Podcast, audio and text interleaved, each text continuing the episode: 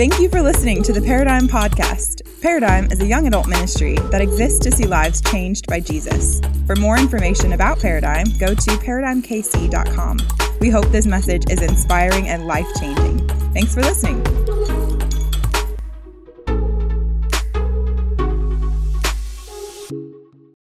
A copy of God's Word, won't you find the book of Galatians? We are continuing our study verse by verse through the book of Galatians. And one of our hopes is that if you'll join us throughout a year, that you will be able to look back at the end of the year and say, man, I've got a personal commentary on a couple of books of the Bible and then also, you'll have some biblical wisdom on some things that are very relevant to your life stage. And so, after we get done with studying through the book of Galatians, we're going to hop into a, a series. This is going to be about a four to five week series that we hope will really help you be able to navigate some of the conversations and maybe some of the things that you're going through in the season of life that you're in. But tonight, I'm excited about where we're headed because we've been working through this book called Galatians and we've been really studying a lot of things, and they're all kind of coming to an apex, not the game, an apex tonight, all right?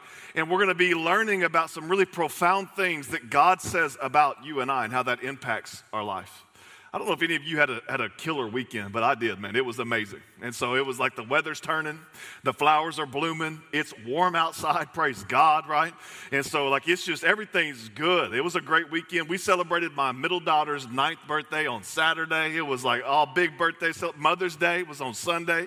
I've got a wife, she's a mother of three of our beautiful kids, and, and just got to celebrate her. And one of the greatest things that happened this weekend wasn't really in my household, it was in one of my best friends' households.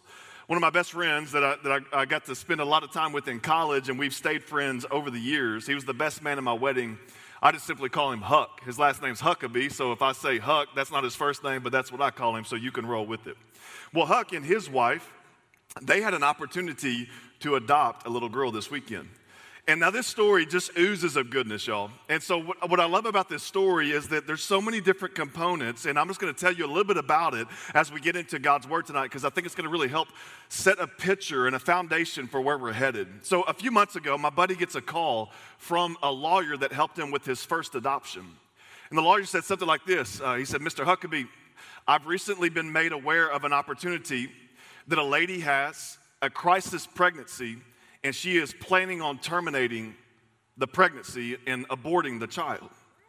And so she's called me, and, and for some reason I've been looped in, and I asked her, Would you consider waiting a week? And I want to challenge you to not go through with going to Planned Parenthood. So he calls my buddy Huckabee or Huck, and he just says, Hey, would you, would you and your wife, would y'all consider over the next few days if you would be willing to adopt this baby? And my buddy Huck, man, I just love him. He just says this Yeah, let me pray about it. Yeah, we're in. He doesn't even ask his wife, all right? Like he just says, Yes, we're going to adopt this child. Whatever we got to do to save a life, amen? And so he does this, and, and they start down this process, and they contact the birth mom, and they begin to meet her, and they begin to explain to her why they can't have kids and how this would be such a blessing to them. They've already adopted one little girl that's three, and so they just start like beginning this relationship. They ask her, What are some ways that we can serve you? Would you be willing to do this? And the lady says, I'll be willing to take the baby to term and give the baby to you. And so we've been walking through this over the last couple of months. And my buddy calls me, he's like, bro, we're expecting, you know, we're gonna have this baby. And, and like we just get to get excited with them. And this weekend was the weekend. And so he's sending me updates and sending me pictures, and they got to experience seeing this beautiful baby girl come into the world. And here's a picture of him holding her. Let's show the other picture real quick. there he is. A little baby. So precious, so sweet. And I know his, I know her parents, and I can say with confidence, so loved. That she was about to be aborted, but instead she was adopted. And I start there tonight because this is a picture of what God wants for all of us. Like, like if you've come in here and you don't know much about the Bible or much about God, like there's, there's, there's all of these different pictures and ways that God has laid out in His Word to describe our relationship with Him. But one of the most prevailing, and I would say one of the most important pictures that God has given us in His Word about our relationship with Him is, is this that God wants to adopt every one of you. And if you don't know this, we're going to see what God's word has to say about this tonight. And what the scripture is going to speak about is, is this, this predicament that we've all found ourselves in. That, that the scripture is going to say this there's a little bit of a problem. It's going to say that, that we were conceived in crisis and that we were born into bondage. And the Bible teaches that we were hopelessly lost in an orphanage called this world, but God, being rich in mercy, He adopted us through Jesus. And listen, if you are in Christ, you're chosen by God. Let that sink in tonight. Some of you, you come in here tonight and you feel forgotten. Some of you, you come in here tonight and you don't really know what direction is right. You feel like in your 20s, you've just been dropped in this ocean and you're just wading water and you don't know which way to go. And when it comes to your relationship with God, you don't really know exactly what that means. But if you would put your faith and trust in Jesus Christ as your only hope for salvation, what that means is that God would solidify and clarify that you have been chosen by Him. This truth, man, it's so profound. If we could wrap our minds around the glory of this truth, I think it would deeply impact every one of us in the most glorious of ways. The fact that you can be loved by God Almighty, that you can be chosen by God, this is a truth that will take you your entire life to chew on.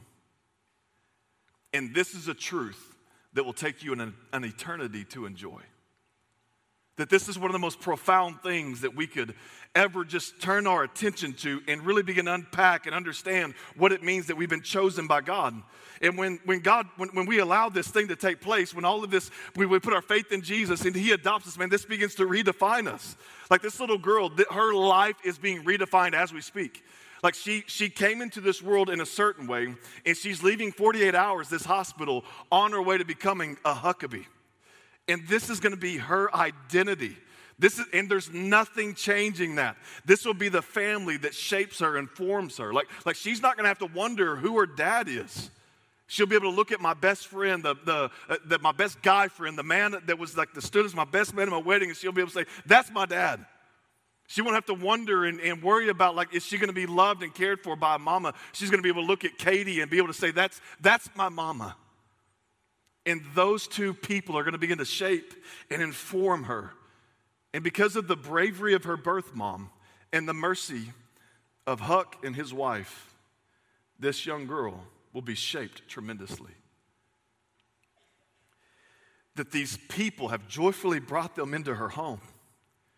And it doesn't even, like the details about how she was conceived, it doesn't matter anymore. What matters is how she's been received, that she's a Huckabee, and that's who she is. And the reason why I share all of that is because I want to ask you, who are you? And I want you to think not about your last name, not about your place of origin, but who are you spiritually?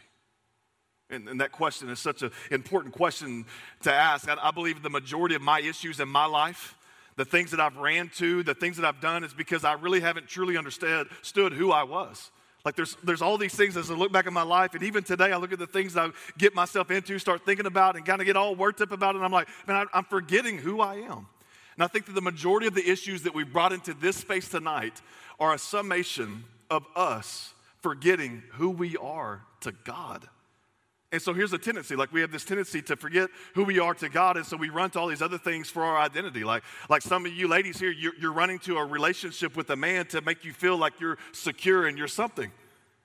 And, and guys, you're running to a relationship with a girl to make you feel like that you're significant and you're trying to put all of your eggs, your identity eggs, in that basket, so to speak, and you think that that somehow is making you somebody. Like you've always got to have a guy in your life, or you've always got to have a girl in your life, and you don't know what it's like to be single and satisfied and secure in Christ. Or maybe you're running to other things, like maybe you're running to the, a temporary high to make you feel alive. Or, or maybe you're thinking that your career is why you're somebody. Maybe you're thinking your car is why you're somebody. Maybe you're thinking that it's your compensation that's why you're somebody. Maybe you think it's the collection of followers that you have that's what makes you somebody.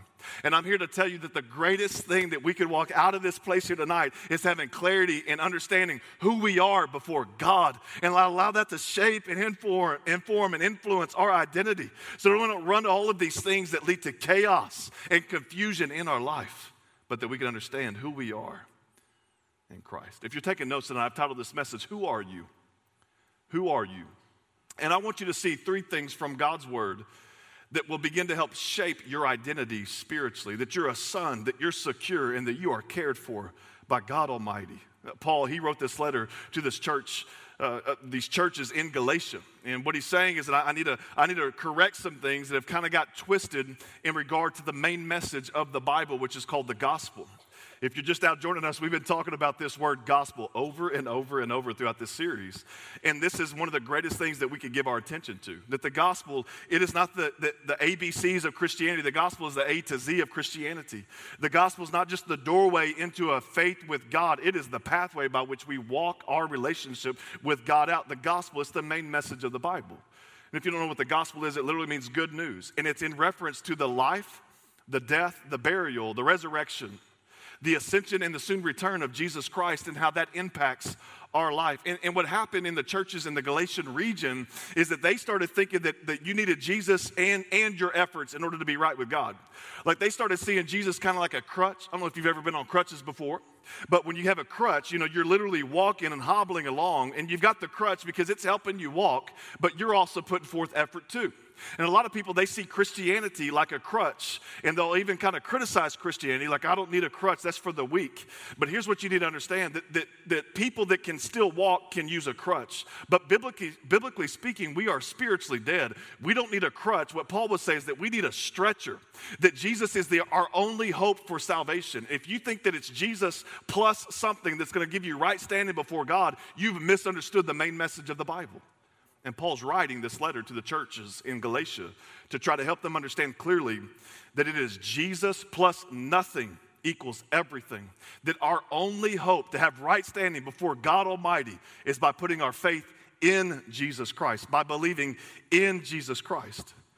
And he's been working hard to really correct some of these things that have gotten twisted amongst these churches.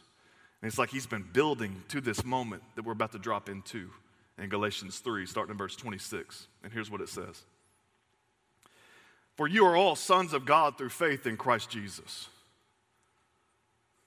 You could just circle that, man. If, if I could just download a doctrine into your life tonight, that if you would put your faith in Christ Jesus, you become a child, a son of God. This is, this is the crescendo of all of creation.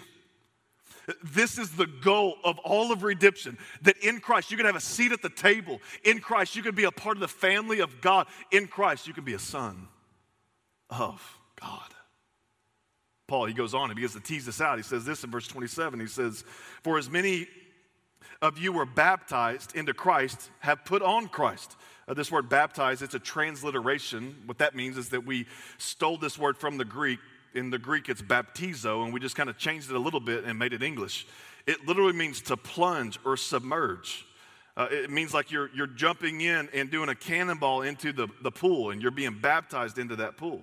And he's saying, he's not talking about a thing that you've seen at church before where people get into a baptistry or they get sprinkled as a baby. What he's talking about is that when you step into a relationship with Christ and you become a son of God, that means you've been immersed in Christ. He's covered you completely. There's not a part of you when you cannonball into the pool that's not wet. And he's saying that's how it is with Christ. In verse 28, he says this There is neither Jew nor Greek, there is neither slave nor free, there is neither male nor female, for you are all one in Christ Jesus. Goes on in verse 29, it says, And if you are Christ's, then you are Abraham's seed. That's the Bible's way of saying you're Abraham's children. Again, Abraham, he's like the father of our faith. And he's linking like it's, it's because of Christ that you are a part of this great heritage. And he says this wonderful thing. And he says, and heirs according to the promise. Point number one, if you're taking notes tonight, you could write this down. You're a son. You're a son. Paul, he's ripping through the Rolodex of ways to try to explain who you are in Christ. He says, You're a son, you're covered, you're united, you're an heir. But I want to camp out on this you're a son. Because again, I think the implications of us understanding what that means are quite profound. Now, I've got a wife and three girls, and so I'm just going to anticipate what some of the ladies are thinking. Well, what about, what about, what about us, you know? Well, that's how I feel when we, when we get told that we're the bride of Christ, okay? Let me explain. Some of y'all's Bibles, they've translated this verse to say, well, you're the children of God or you're the sons and the daughters of God. And they've done this to try to bring equal representation to the genders.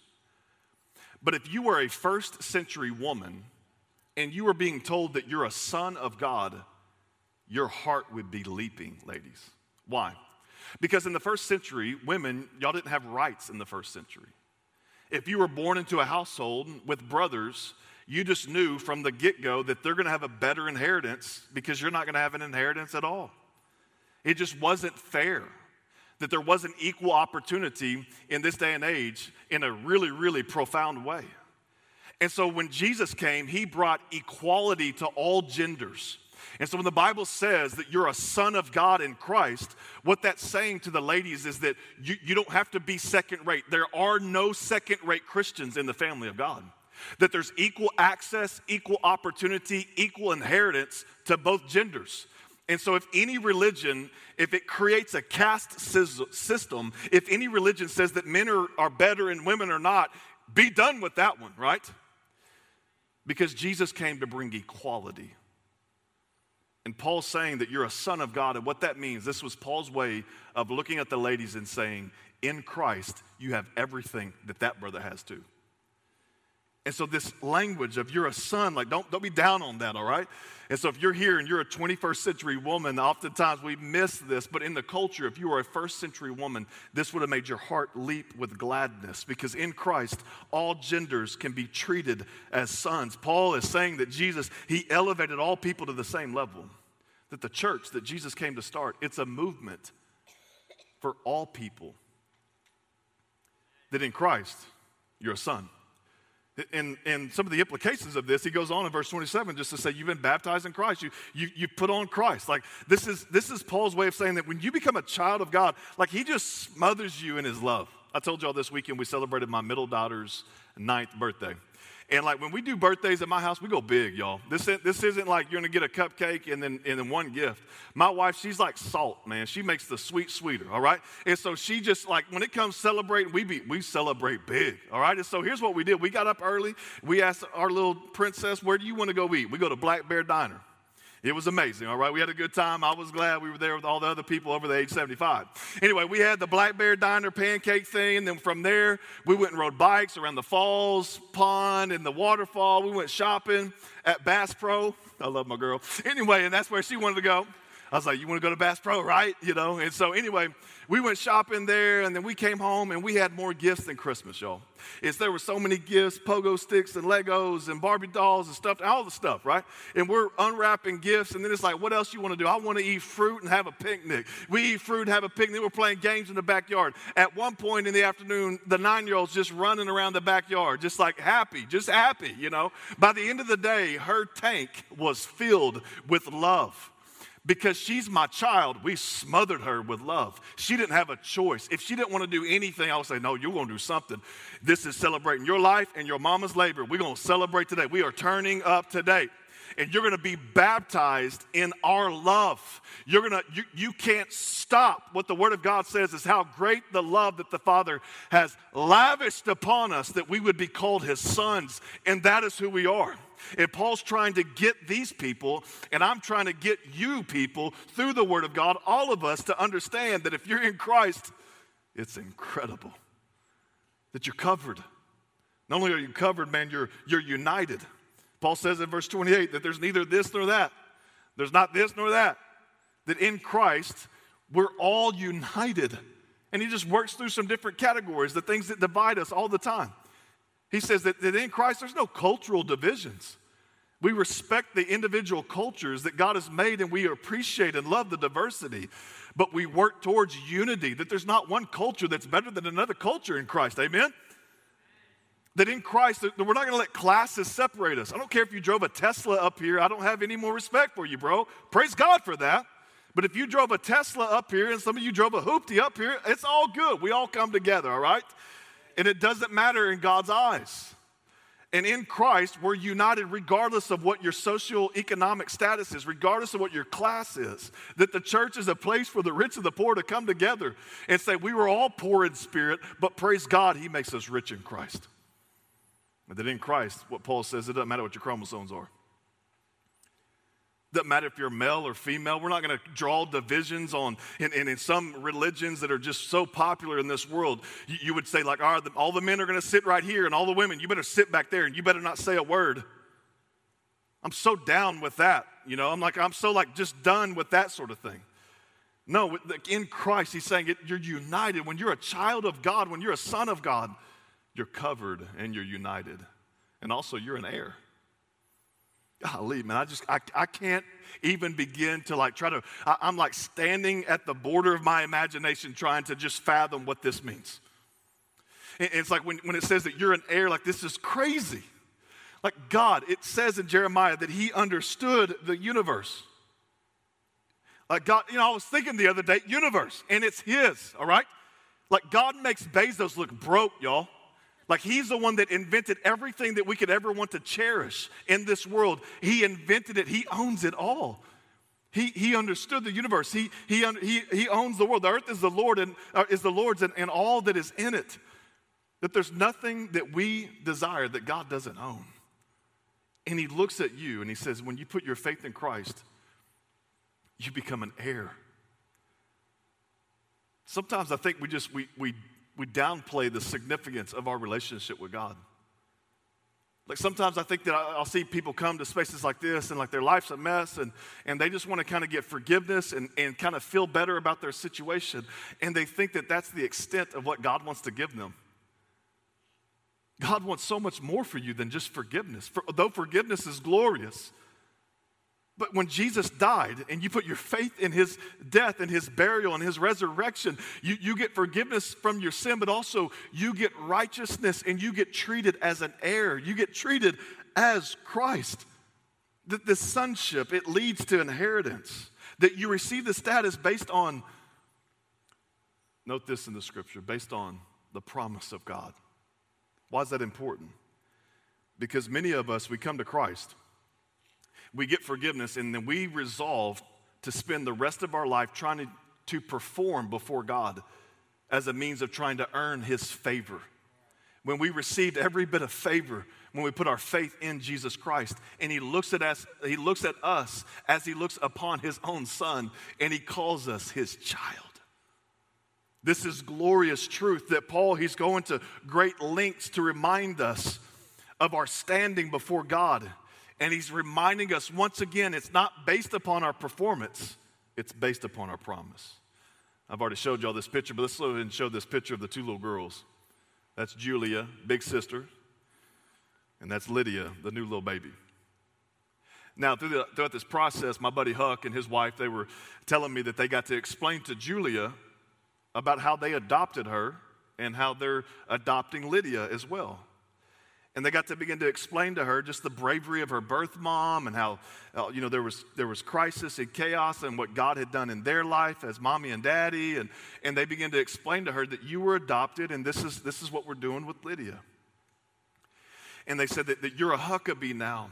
And because of, the, because of all the, the price that we paid, you did nothing, Julia, and nothing will ever change that. But I want you to imagine if this somehow kind of got to her three year old head, you know, three year olds, they'd be thinking crazy stuff, right?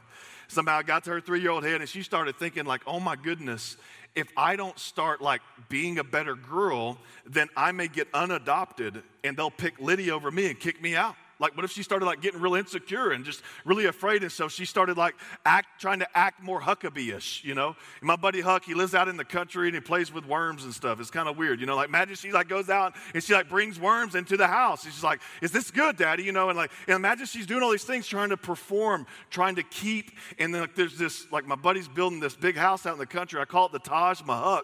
And like, imagine she's like thinking, oh my goodness, I'm not going to be able to live in the Taj Mahal and I'm not going to be able to like inherit the Taj Mahal huck and I don't know where I'm going to live and I got to perform. Oh my goodness, there's a new baby on the, you know, it's like, baby, baby, baby. You are an heir to all that they have, not because of anything that you could do. It's because of who you are. They've cast their love upon you, not because of anything you could do. They've cast their love upon you because they love you. And because of that profound truth, you get the Taj Mahal and everything else that you want And what Paul is trying to remind us tonight is that when you become a child of God, when you become a son of God, man, you get covered. You get smothered in His love. You're united. You know less than anyone else. And you get an inheritance, not based upon your performance, not based upon how much scripture you memorized, not based upon your church attendance, but based upon the promise that God has made you. And it's from that place of security that it drives us to want to be in relationship with our Father. You're a son of God. Paul, he begins to kind of like double click on this idea of sonship and begins to explain it a little bit more into chapter 4. And here's what it says in chapter 4, verse 1. It says, Now I say that there that the heir, excuse me, as long as he's a child, does not differ at all from a slave, though he is master of all but he's under guardians and stewards until the time appointed by the Father. Even so, we, when we were children, were in bondage under the elements of this world. Now, now, here's what Paul's trying to do Paul's trying to help his audience to make sense of some things that he's already talked about in this letter. Namely, what, what do we do with the laws that we find in the Bible? Because people were thinking, well, I've got to do all these laws in order to be right with God. And Paul's trying to help them understand what do we do with the law of God? Why did God give all of those laws? And what Paul's saying here is that the laws, they were kind of like a caseworker watching over us until our adopter came. And then in verse 4, he just makes it really clear. He says this But when the fullness of time had come, note this, this is glorious. God sent forth his son that he's saying that, that the adopter has come. We don't have to be under the tutelage. We don't have to be under the caseworker anymore. There's one that has called your name. There's one that has paid the fees. There's one that, that has signed the documents so that you could be adopted by God. That that is, that is available to everybody here tonight that he says that, that when the time came, and, it, and it's here, God sent forth his son, and then he gives us some clarity about who Jesus is. If you don't know anything about Jesus, here's a few big things that you've got to get. Here it says this that God sent forth his son. Note, he's God's son. He was born of a woman. We believe that he was born of a virgin. Mary is his mama's name. He was born under the law. That's the Bible's way of saying that he, he, he was perfect. He did everything according to what God said that we have to do in order to be right with him. He was without sin. And here's why to redeem those who were under the law, that we might receive the adoption as sons. And this, I believe, is the most remarkable metaphor of what Jesus has given us in this environment or in this picture of adoption. Point number two, if you're taking notes tonight, you could write this down. You are secure. You're secure. Paul, he's reminding his audience of who Jesus is and what he did to adopt us. Have you been adopted by God? Maybe that question would be a little bit strange for you to, to think about. Maybe some of you have come in here tonight and you're like, I don't, I don't know. Like, is there like a, was there a notary there? Like, I mean, do I, was there a paper I need to sign? Like, I, I'm not real sure. I don't know if I've been adopted by God. If you were to ask Lydia, the little baby that my buddy was holding, have you been adopted by God? She's in process right now. She wouldn't be able to tell you anything other than, I'm being held by my daddy right now. And I don't know all the ins and outs, but I can't deny that this man is holding me and this lady is taking care of me. And some of you, you've come in here tonight and, and you don't know whether or not God is holding you spiritually. You don't know whether or not you're being taken care of by God because there hadn't been a time in your life where you can look back and say, Yes, I put my faith and trust in Jesus Christ. Like the way that you know that you've been adopted by God is if there's been a time in your life where you've believed with your heart that Jesus lived the life that he claimed to live, that he died on a sinner's cross, that he rose from the grave, and that he is the one that you look to for your only hope for salvation. Do you believe that? The way that you know that you've been adopted by God is that you confess with your mouth that Jesus is Lord. And if you don't have absolute certainty that you've done that, I would question whether or not you have been adopted by God. I would question whether or not you have God holding you as your father. Maybe you're thinking, like, well, how, well, okay, well, how do I get adopted by God? Like, what do I need to do? Like, if that's something like I want a relationship with God, you're here tonight, and, and you just being here says that, like, I, I want to explore faith. I want to be right with God. And some, I don't know what to do. Maybe you didn't grow up in church. I don't know where you've come from to get here tonight, but I know that you're not here by accident, that the God of the cosmos is sovereignly working in your life to bring you to this moment so that maybe you could hear just how you could be in a right relationship and become his child. The way you become adopted by God is first of all, you've got to admit that you're an orphan. You've got to admit that you have need. And don't like start imagining that you're some like despicable me, cute little girl orphan, all right? You know, I don't know if you've seen that movie or not, but like the like fluffy unicorn girl, you know, you're like, oh, I would want that child. Like, how did that one not get picked up? You know, that's not us, all right? Like the more you read the Bible, the more you realize just how much of a wreck you are. And the more you look in the mirror and you get honest with yourself, the more you realize you are really dysfunctional, right? And I know I am that way. And so when I say orphan, don't think like, oh, I'm just adoptable. You're not adoptable. There's parts of your life that are dark.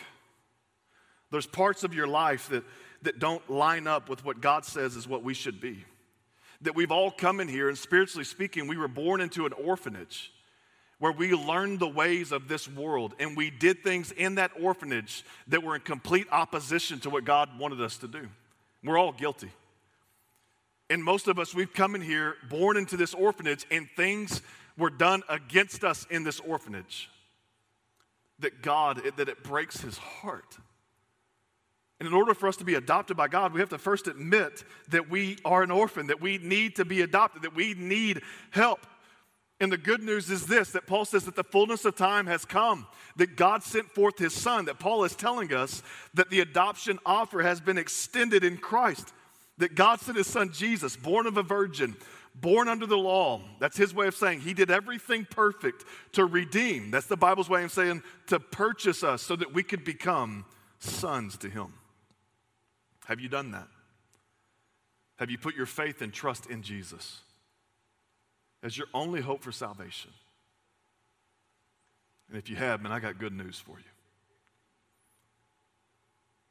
If you've been adopted by God, listen, every stain, every blemish spiritually has been cleansed. Every time you had sex outside of marriage, every time you cheated the IRS, every time you said something slanderous against someone because you thought you were better than them, Every time you fed that craving that led you to become an addict, every time you try to wave your religion as a reason why God should love you and why you're better than other people. Every time you fell back to your performance as a means of acceptance, every failed effort to try to earn God's love, listen, He covered it all. That in Christ, because of his grace, your sin is forgiven, past, present, and future. That if you have been adopted by God, you are so loved, you can't even fathom.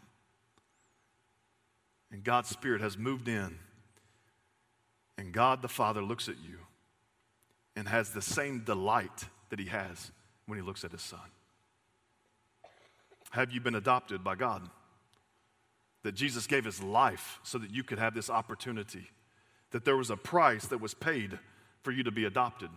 I was talking to my buddy Huck about the adoption process, and I don't know if you know this or not, but, but adoption's not cheap. And uh, it still doesn't make sense to me, but anyway, it's not cheap. And so the lawyer that called my buddy Huck and asked him if he'd be willing to pray about adopting this little girl, Lydia, you know, my buddy said, Yeah, you know, let me pray about it, yes. And, and so, you know, he gave him the birth mom's number and asked Huck to call the birth mom and start that relationship. And, and so my buddy Huck called the birth mom, and then, then the lawyer called him back and said, Hey, hey, Huck, have you called the birth mom yet? He said, Yeah, I've called the birth mom. And, and the lawyer said, Well, hey, hey, I can't adopt this little girl, but here's what I can do. He said, I'll cover every legal fee that's involved. And so this lawyer, he, he, he has a part to play in the story. This is a man of God that is standing and fighting in the fray for the tenderness and the delicacy of life. And not only is he trying to connect these opportunities with people that seek or that are seeking to adopt, he says, "Man, I'll pay for this one." That a price was paid so that this little baby could be adopted. that someone else had to pay for her adoption. And if you would ask this little baby right now, hey, give me your thumbprint because you owe us. Listen, that's not how this thing works. Lydia, the little baby, she did nothing to be adopted. She simply is a recipient of the abundant grace. The reason why I'm sharing that with you is because that is us spiritually, y'all. We are the orphan with nothing to pay for our adoption. But God, being rich in His grace, He said, I'll foot the bill, I'll pay for it all. And the only thing that we do is sit back and be the recipient of this grace and this goodness and this gift that God wants to give to us. And this is what secures us, y'all. If you had to earn God's love, then you could lose God's love. But when we receive God's love, nothing can change that except for God, and God won't go back on His word. Adoption is so beautiful. You know that you can divorce your parents? You know that? You can divorce your parents unless they adopted you. The adoption law states that it is irrevocable. And so when God uses this picture that you've been adopted, what he's saying is nothing's changing this.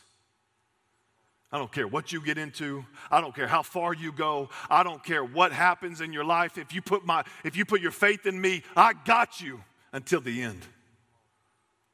Because you're mine. And that secures us and that drives us to want to be in right relationship with God as our Father. So, paradigm. Have you been adopted? I want you to really think about that. Have you been adopted spiritually? If you haven't been adopted spiritually, just think of it like the ABCs. If you want to be adopted spiritually, if you want to have a right relationship with God, A, you have to admit that you are an orphan. You have to admit that you're a sinner. B, you have to believe that Jesus is who he says he is, that he died for you, that he rose from the grave. And C, you have to confess that He is Lord. And the scripture testifies that if we would do those things, today you will be saved. Have you been adopted? And if you haven't, tonight would be a great night to change that. Paul, he goes on in these last few verses and he finishes this thought in verse 6. He says this And because you're sons, God sent forth the Spirit of His Son into your hearts, crying out, Abba, Father. It's interesting that he would say, Abba, Father. What does that mean? Abba is a Jewish way of saying daddy. Father is a Greek or a Gentile way of saying daddy.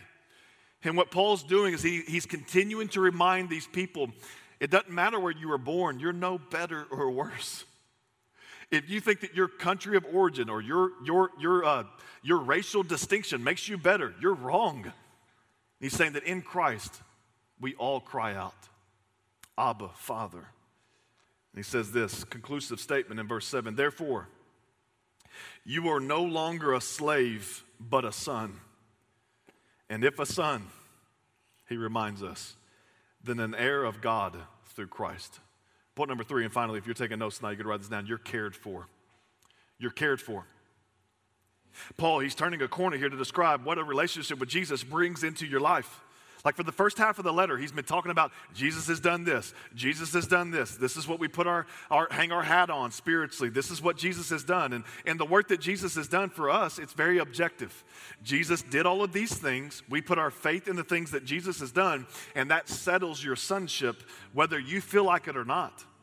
Like the papers have been signed, the fees have been paid, and this is your legal status. And this is good news, Paradigm, that our faith is not, it's not determined by our sincerity. Our, our faith is not predicated upon our, our determination.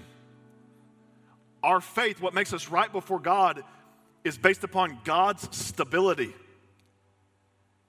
And so Jesus has done all the work. When you put your faith and trust in Jesus, this is legal status. You are a son of God.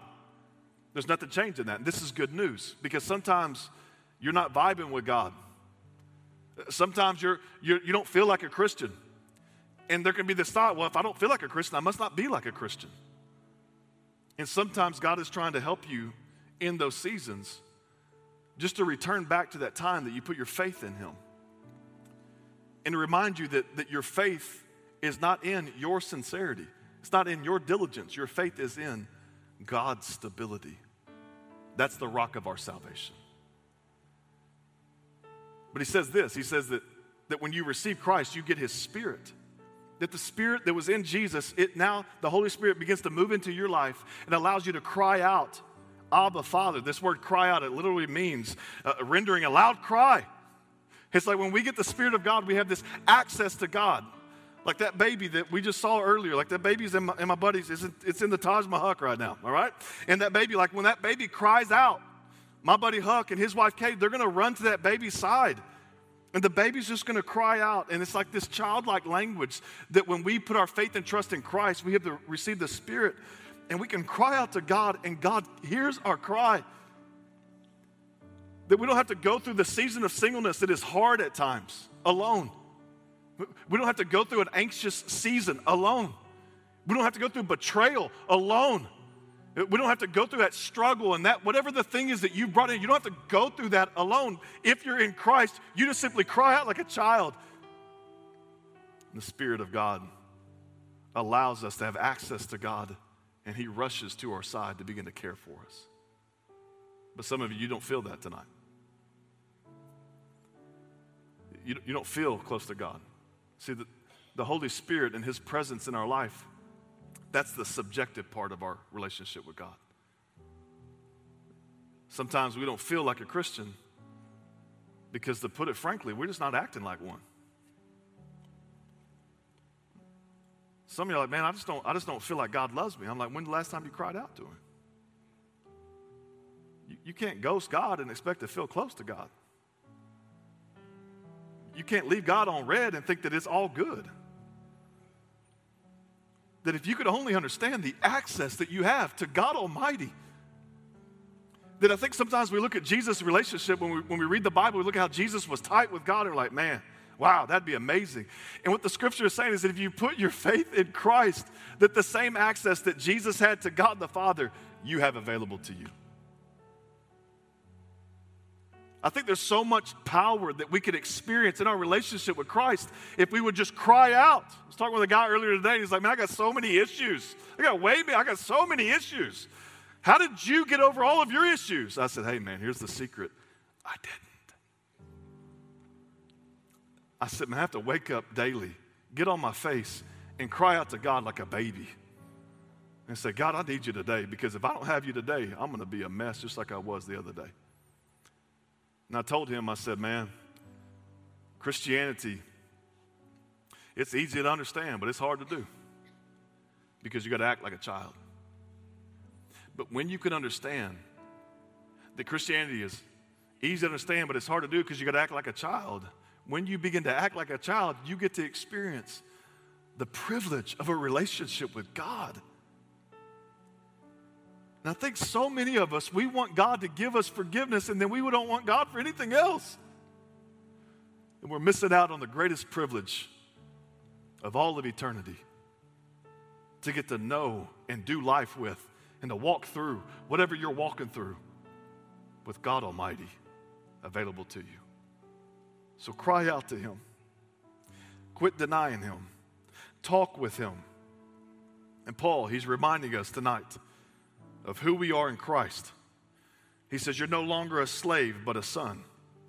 And Paul, I love Paul. If you're new to the Bible, Paul, he wrote over three quarters of the New Testament. And Paul, he just, he just has this undying commitment to witness the spiritual adoption of many. Like if Paul was here tonight, I think he would ask two questions to everybody. He would ask this question have you been adopted? And the second question he would ask is Would you be a witness for others to be adopted spiritually? I was talking with my buddy Huck, and um, he was like, Man, Monday was crazy. You know, they got to wait 48 hours before mom can sign the papers to release the, the rights to this baby. And, and so he said, I called my notary up, and the notary came up to the hospital, and, and you got to have two witnesses to, in order for it to be notarized. And so he's like, it's all good. You know, a lot of people at the hospital, he just grabbed a couple of nurses and said, hey, could y'all come be witnesses so that I can take this baby home and begin this adoption process? They said, well, well legally we can't because we work at the hospital. He called his lawyer. He's like, oh man, I didn't know that. Well, uh, uh, can I, can I, he's asked the Lord, can I use family members to be witnesses on this, this notarization so that I can, I can begin the adoption process, this baby? The lawyer says, no, it can't, can't be any family members.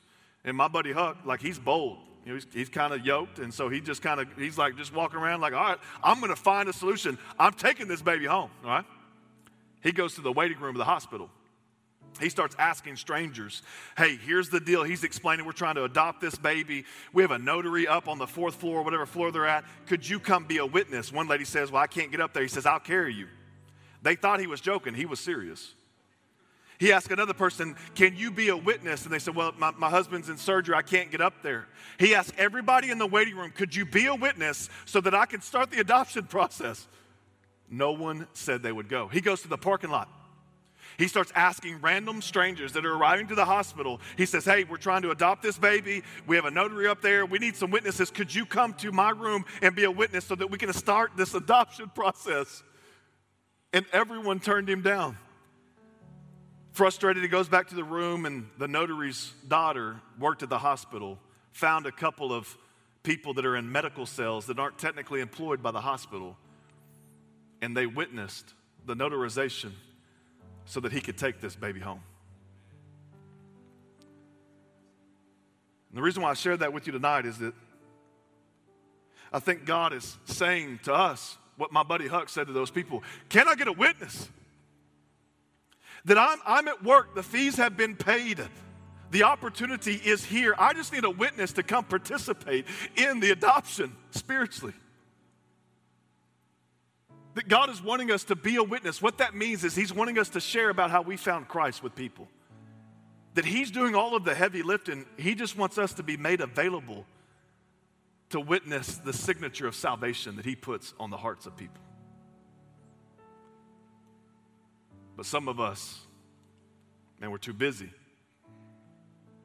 Uh, others of us, we're too afraid. And many of us, because we're not willing and available to be God's witnesses, we're missing out on the joy of seeing people be adopted spiritually.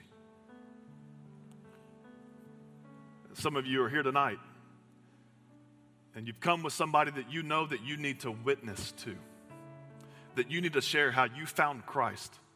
Don't preach at them, just simply share that you are an orphan spiritually, and this is how God adopted you. And allow the Spirit of God to begin to use your witness as He signs salvation on the hearts of men and women. Have you been adopted by God?